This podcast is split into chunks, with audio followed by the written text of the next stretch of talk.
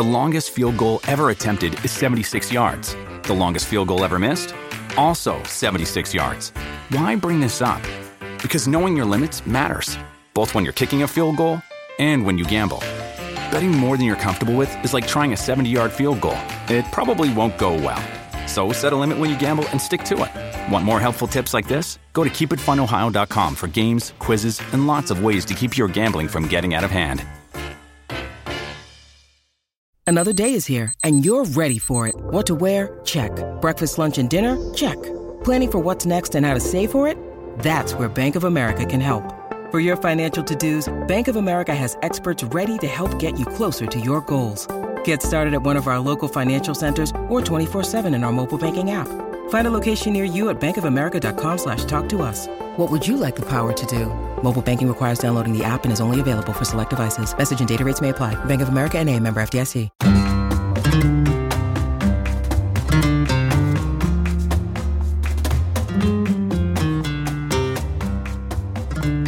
Hello. Welcome to Barca Talk. I'm your host, Gabriel Quiroga, here in the Spanish capital. In today's episode, we're going to review the Alaves match, talk a bit about La Liga refs, and expand a bit on Deco's interview with La Vanguardia. Before we get into the episode, wanted to talk about Magic Mind, our newest sponsor. It is the world's first productivity drink. If you're looking for a great way to keep your energy steady throughout the day, Magic Mind is a great way to help achieve that. With Magic Mind, you can ditch that third, fourth, fifth coffee and stay alert and focused throughout the day. A great way to take Magic Mind is in the morning as part of your routine. You know, Remy is taking the Magic Mind, and as he noted in uh, a week ago or so, how he uses Magic Mind before he has to be super productive, and he has noticed some of those changes. Also, he said the taste is pretty good as well. So, Magic Mind is full of natural ingredients such as Bacopa monnieri, which is a neurotropic that improves your attention span, your ability to process and learn new information, and helps with your memory. The Magic Mind team created a super offer for me to share with you culés. Get three months for the price of two with a quarterly subscription using the code BarcaTalk20. Again, the code is BarcaTalk20. Get your first batch at magicmind.com slash Barca. Talk and redeem the discount code BarcaTalk20. Crush your 2024 New Year resolutions fully focused. The link is in the show notes. All right, so let's get into this match on Saturday night. FC Barcelona beat Alaves away 3 to 1, and I would say this is something we have been yearning for a while for Xavi to make some slight changes, and these slight changes proved pivotal. We had a lot to talk about in this match, and I think the first thing we need to look at is the role of Christensen. Now, Christensen was bumped up to be kind of the pivot in front of Araujo and Kunde, and I think it worked wonders. We have been talking all season about Kunde and Araujo, how they do need to pair up. They need to be the starting center backs. I personally think that they are the most athletic, the fastest, the most talented, so let's go with them. And as I talked about in previous episodes, I wanted Christensen to come in to maybe spell one of them for 20 minutes if need be. However, I think we have uncovered something, especially with the lack of pivot that we've been getting through Gundogan, right? So Gundogan has been mostly kind of in that position.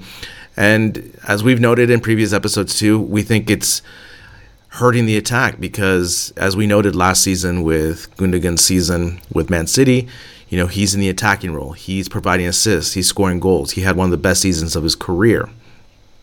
With Christensen back there, it's it's a good fit right? Because he's a center back, but he doesn't have to be in the back line and he can read and react as well as anybody in La Liga. And he did have an outstanding performance there. Now, what this helps, you know, this is this is basically because we have a lack of wingers currently, right? So Pedri had to play left wing, and then we had Gundogan on the right and Pedri on or Frenkie De Jong on the left, pushing that up, right? So now Gundogan doesn't have to worry about that defensive responsibility so much, and I would dare say that was Gundogan's best match of the season. Now, according to a bunch of stats uh, websites I saw, he had the best performance of the team, uh, followed by Lamine Yamal and Vitor Roque. And so, again, I think there is some credence to that. Maybe we did uncover something. It almost feels, you know, Pedri wasn't a complete winger, but at least he helped in with the possession. Again, we dominated possession, but I also think our attacks were much stronger in this match. Now, again, I really think this is something that we definitely have to explore. I would like to see this same type of lineup with Christensen, Araujo, and Kunde up the middle for the Granada match this weekend. And I think, you know, I think it just puts everyone in a better position. We saw better play from Lewandowski. We saw exceptional play from Lamine Yamal. And again, Frenkie de Jong was able to push when he had to. And especially on the goal for the Gundogan goal, we saw Frenkie de Jong push that tempo and find the through ball to the left with Pedri's uh, you know beautiful lob pass to Gundogan's volley.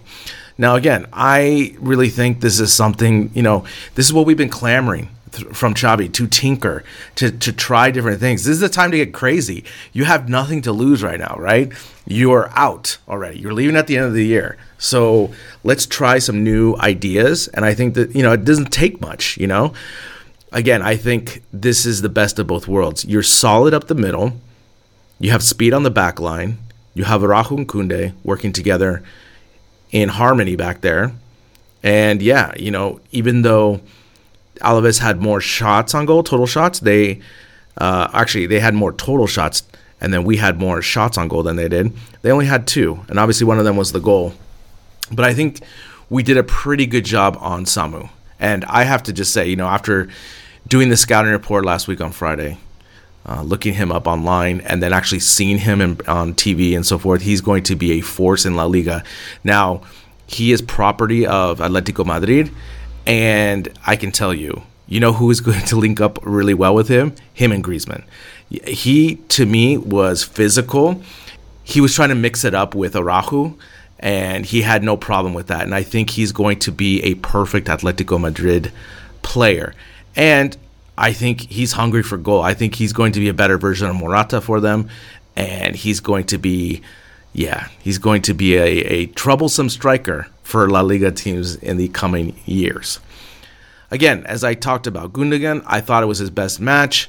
You know, with the way he was able to really penetrate and look for those passes, he also helped to push Lewandowski as well. So I think Lewandowski had a better performance. We were able to see some of those runs and see a little bit more action from Lewandowski. Obviously, we're still lacking some of those goals, but again, again, he came up with the first goal, which was very nice. And again, he's hopefully maybe trying to find his form again. And again, when you are getting proper service and you're making more direct runs, you're going to have more chances. And obviously, we know Lewandowski is you know, really good at converting. And maybe this is the spark that we need. Again, we are only about 10 points away from the top. I know it's going to be a struggle. I'm not saying it's going to be that. But if we can put some pressure now, that'll definitely help, right? And especially if we get something out of Lewandowski, right? As we've noted, since the last World Cup is when it has really been a downturn for Lewandowski. There's something there that happened where was the performance before the World Cup and then after. And maybe, maybe by having this slight formation change of Christensen coming up and Gundogan pushing even more for the attack, maybe that opens up Lewandowski. So we will see how that folds. We will see how that unfolds. The other player I need to talk about is Vitor Roque. I think Vitor Roque has shown flashes of the attack that we need with the runs. We've seen it a couple times. We've been clamoring for more playing time for him. I think he would be a really good pairing with Lewandowski, almost in a 4 4 2.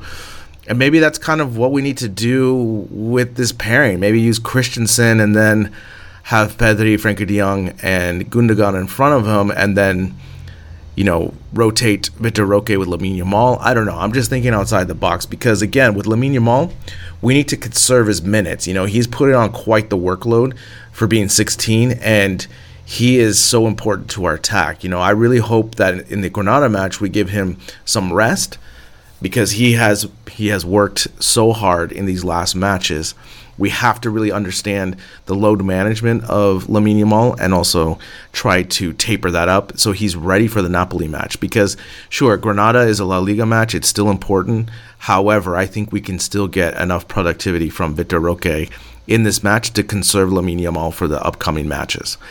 Now, Vitor Roque comes in, he scores the clinching goal, essentially. I mean, not the clinching goal, but basically the goal that we needed to kind of calm our nerves a bit. Um, you know, was a nice a nice uh, play there with with Pedri, I believe, and more importantly, he comes in and he gets that goal, and you could just see that the team is riding with his confidence.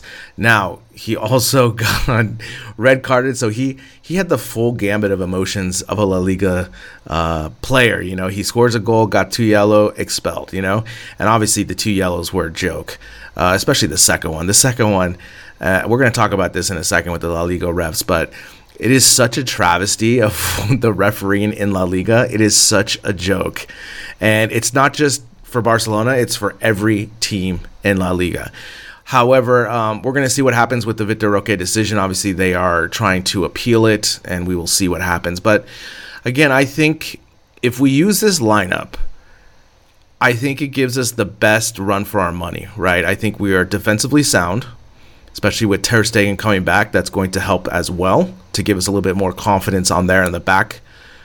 And then also just putting Gundogan and Frenkie de Jong in the positions they need to be.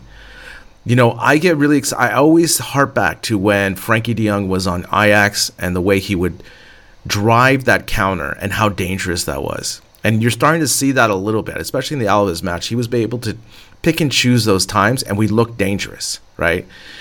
This match, I have to say, was the first match in a long time that was fun to watch, and like I didn't want to turn it off, and that hasn't happened in a, in a while, in a while for sure. Again, I I hope this is a lineup that maybe Xavi accidentally discovered and is going to use again this weekend in some form, but we will see. Xavi is very unpredictable with how he wants to run. Again, uh, I think the ideal thing is to put Christensen. You get the best of everything through that. Everyone gets an improved performance. So we'll see. The next match for FC Barcelona is going to be on Sunday, 9 o'clock local time against Granada.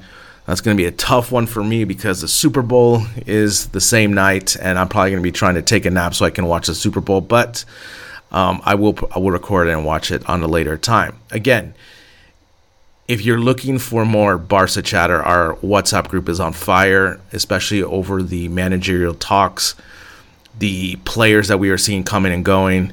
Uh, it's just a good time if you are looking for a virtual Pena. Again, in our show notes, we have the Patreon link. It's five bucks a month. You get a bunch of stuff, but more importantly, the the WhatsApp chatter is awesome because, you know, when you're around town and you can't watch the match, it's a great way to be connected. You're actually getting a sense of what's happening, and it's on your phone. Like you don't have to log into a Discord or anything like that. So, uh, again, if you're interested in joining, we have a great group of international culés, and it's a lot of fun. All right, let's get into La Liga refs. This is such, you know, this is always a polemica here in Spain, and they love talking about it. I, I understand why. It's it's a lot of, you know, he said, she said type of banter and it really just depends on how you see the angles and how you feel, right? You could pull 10 people and you're going to get different opinions from everyone. And over the weekend, you know, I was watching a couple matches and just watching the sports show and just kind of seeing what they were talking about with La Liga refs. And a couple things stood out to me. So this weekend in the Madrid Derby on Sunday night, there was a Bellingham penalty no call, which definitely should have thought that it was a, a penalty for them. Then obviously the Barca match with the Vitor Roque terrible calls and uh, how he got a red card. In the Girona match, the manager got uh, ejected, and again, some bad calls there. And then also highlighted by Segunda matches where there's just a lack of consistency. And I think that's really what it comes down to is consistency. And okay, so we have a lack of consistency. We are now getting the audios of VAR, which is great. We get to see a little bit more transparency on that. And that's still not helping. We're still missing a lot of calls. So, how does La Liga address this? Because there's so much noise with refereeing, right? First of all, I would say the first thing is knowing the referee prior to the match and knowing their allegiance, right, to what team they, they supported as a kid and so forth, I mean, sure, that could have some uh, biases in there, obviously, but to me, I think the solution is the one referee is outdated. I think the action is too much, the running is too much for one referee. You have the sideline judge, and ideally, the referee is di- running diagonally to have, you know, the view of the opposite ref and so forth. I just think with the action that's happening, the athleticism with these players now, the referee just can't keep up. And I think the solution is really to have a second referee inside. I don't know how that's going to work. I don't know how uh, who's going to have the you know upper hand on the calls and so forth. But I do definitely think there needs to be another referee. I think to have more eyes on it. I think what happens a lot of times with these referees is with these missed calls, they're just out of position. And unfortunately, VAR isn't there to support them as much as we want them. I also think another issue needs to happen is to have one challenge or one VAR look for each manager per game. I think that will help because, you know, a lot of these issues, you know, if the manager throws quote unquote the red flag like they do in the NFL, and they throw this, you know, uh, I want the the referee to look at this VAR, then they're going to have less issues with the outcome and maybe less polemica because now the manager has made a decision to have it reviewed by VAR. I really am concerned with the refereeing because, you know, when you have these referees with so many bad calls or missed calls, it just drives you crazy, especially with all the technology that's available. That's the other thing. You know, we're not talking about 1980s, uh, you know, football here where we don't have the technology to help assist these referees. And again, I don't understand why La Liga doesn't want to give the referees all the tooling, all the support to avoid this. And maybe it's because it's an old school thought of just, you know, if they're talking about the matches, that helps generate content and interest. And so that's okay with that. But again, we're seeing this across so many matches. It's not, you know, not just from a Barca point of view, not from a Real Madrid point of view. This is happening across La Liga and Segunda too. Like just the bad decision making and consistency of the refereeing. I think the immediate thing that could help to to expel some of these referees refereeing issues is to have the challenge flag. I think, you know, without trying to add the second referee, because I think a lot of people would say, "Oh, there's too many people in the park." Gotcha. I understand that point of view completely. Maybe the challenge ref, the challenge option is a quick one that will help uh, managers uh, challenge those calls and get those calls reviewed, and that maybe help calm the polemica a bit. So, again, it's this is it has you know, and I hate to talk about refereeing because you know a lot of it has to do with the play, but when so many things are being missed and it's so inconsistent, I think La Liga definitely has a refereeing issue. All right, let's get into the Deco interview he did it with La Vanguardia. I have a lot of issues with this. You know, when you are presenting the club and you are the sporting manager and you have basically you are making the decisions of who's going to be the next manager and player movement I feel you really have to present yourself in a professional manner. And we were joking about this in our WhatsApp group. I don't know if you saw the video of this, but Deco looks like he just rolled out of bed for this interview. He couldn't be bothered to dress, and the way he was talking and just kind of, I don't know, it just it sent me bad vibes because if that's the way he's addressing this position, I'm really nervous about the future in the next two years. You know, I mean, just compare him to the previous sporting director, Mateu Alemany, right? The way he would always be in a suit, the way he would always present himself was professional.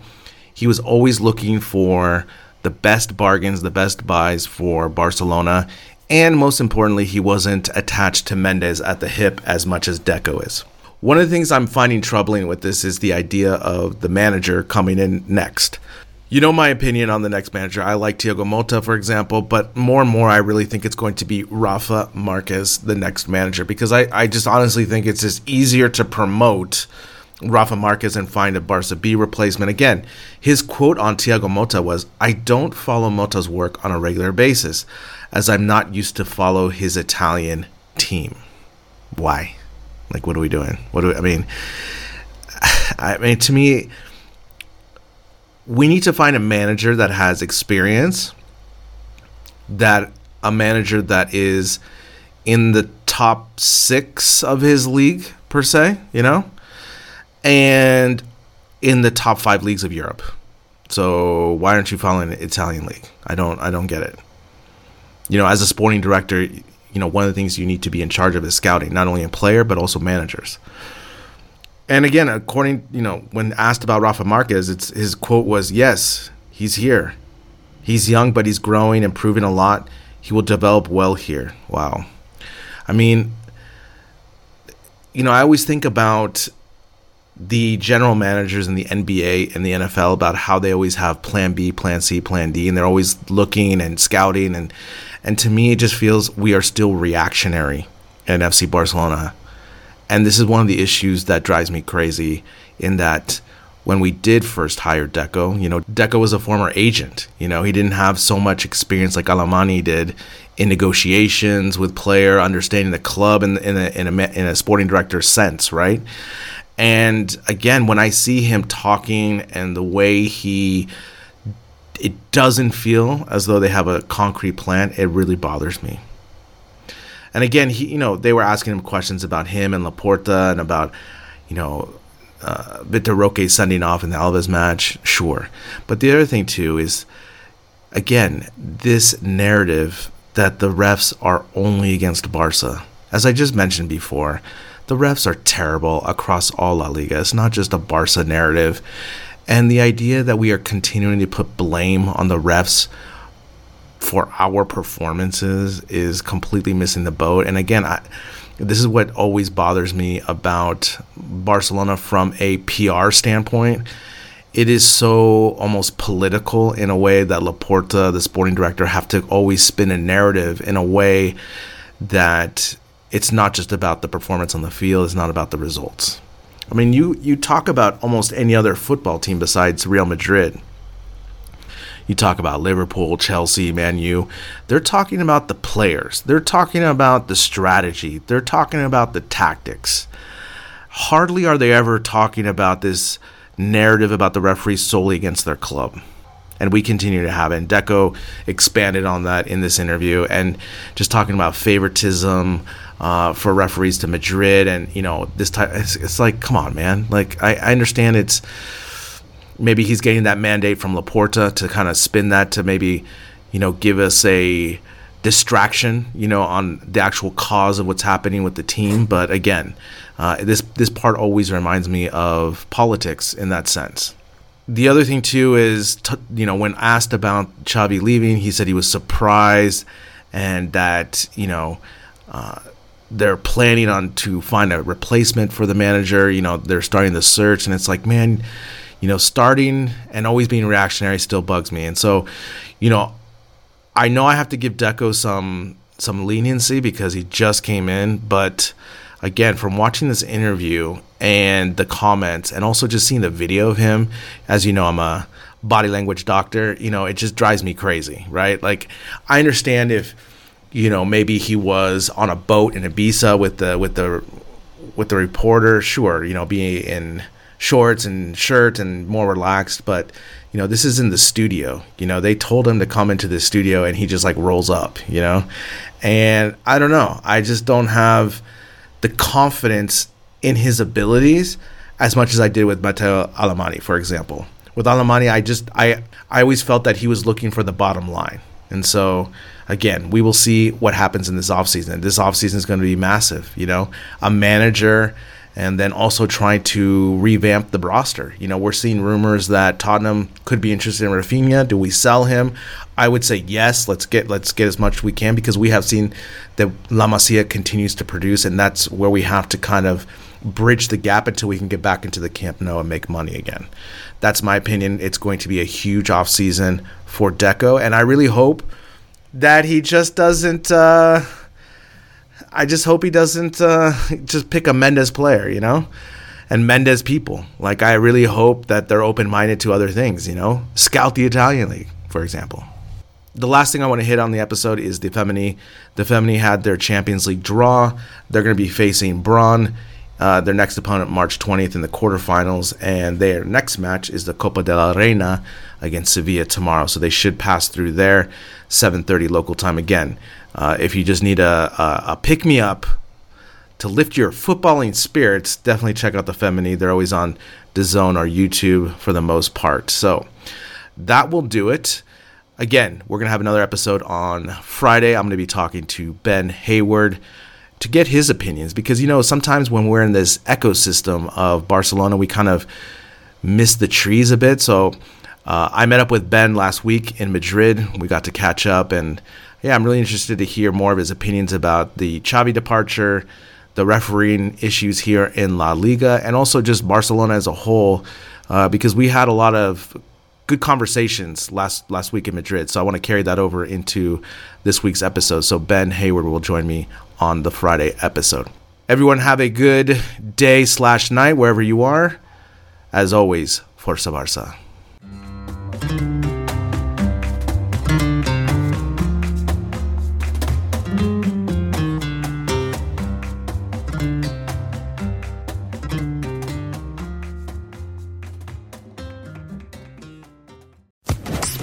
Podcast Network.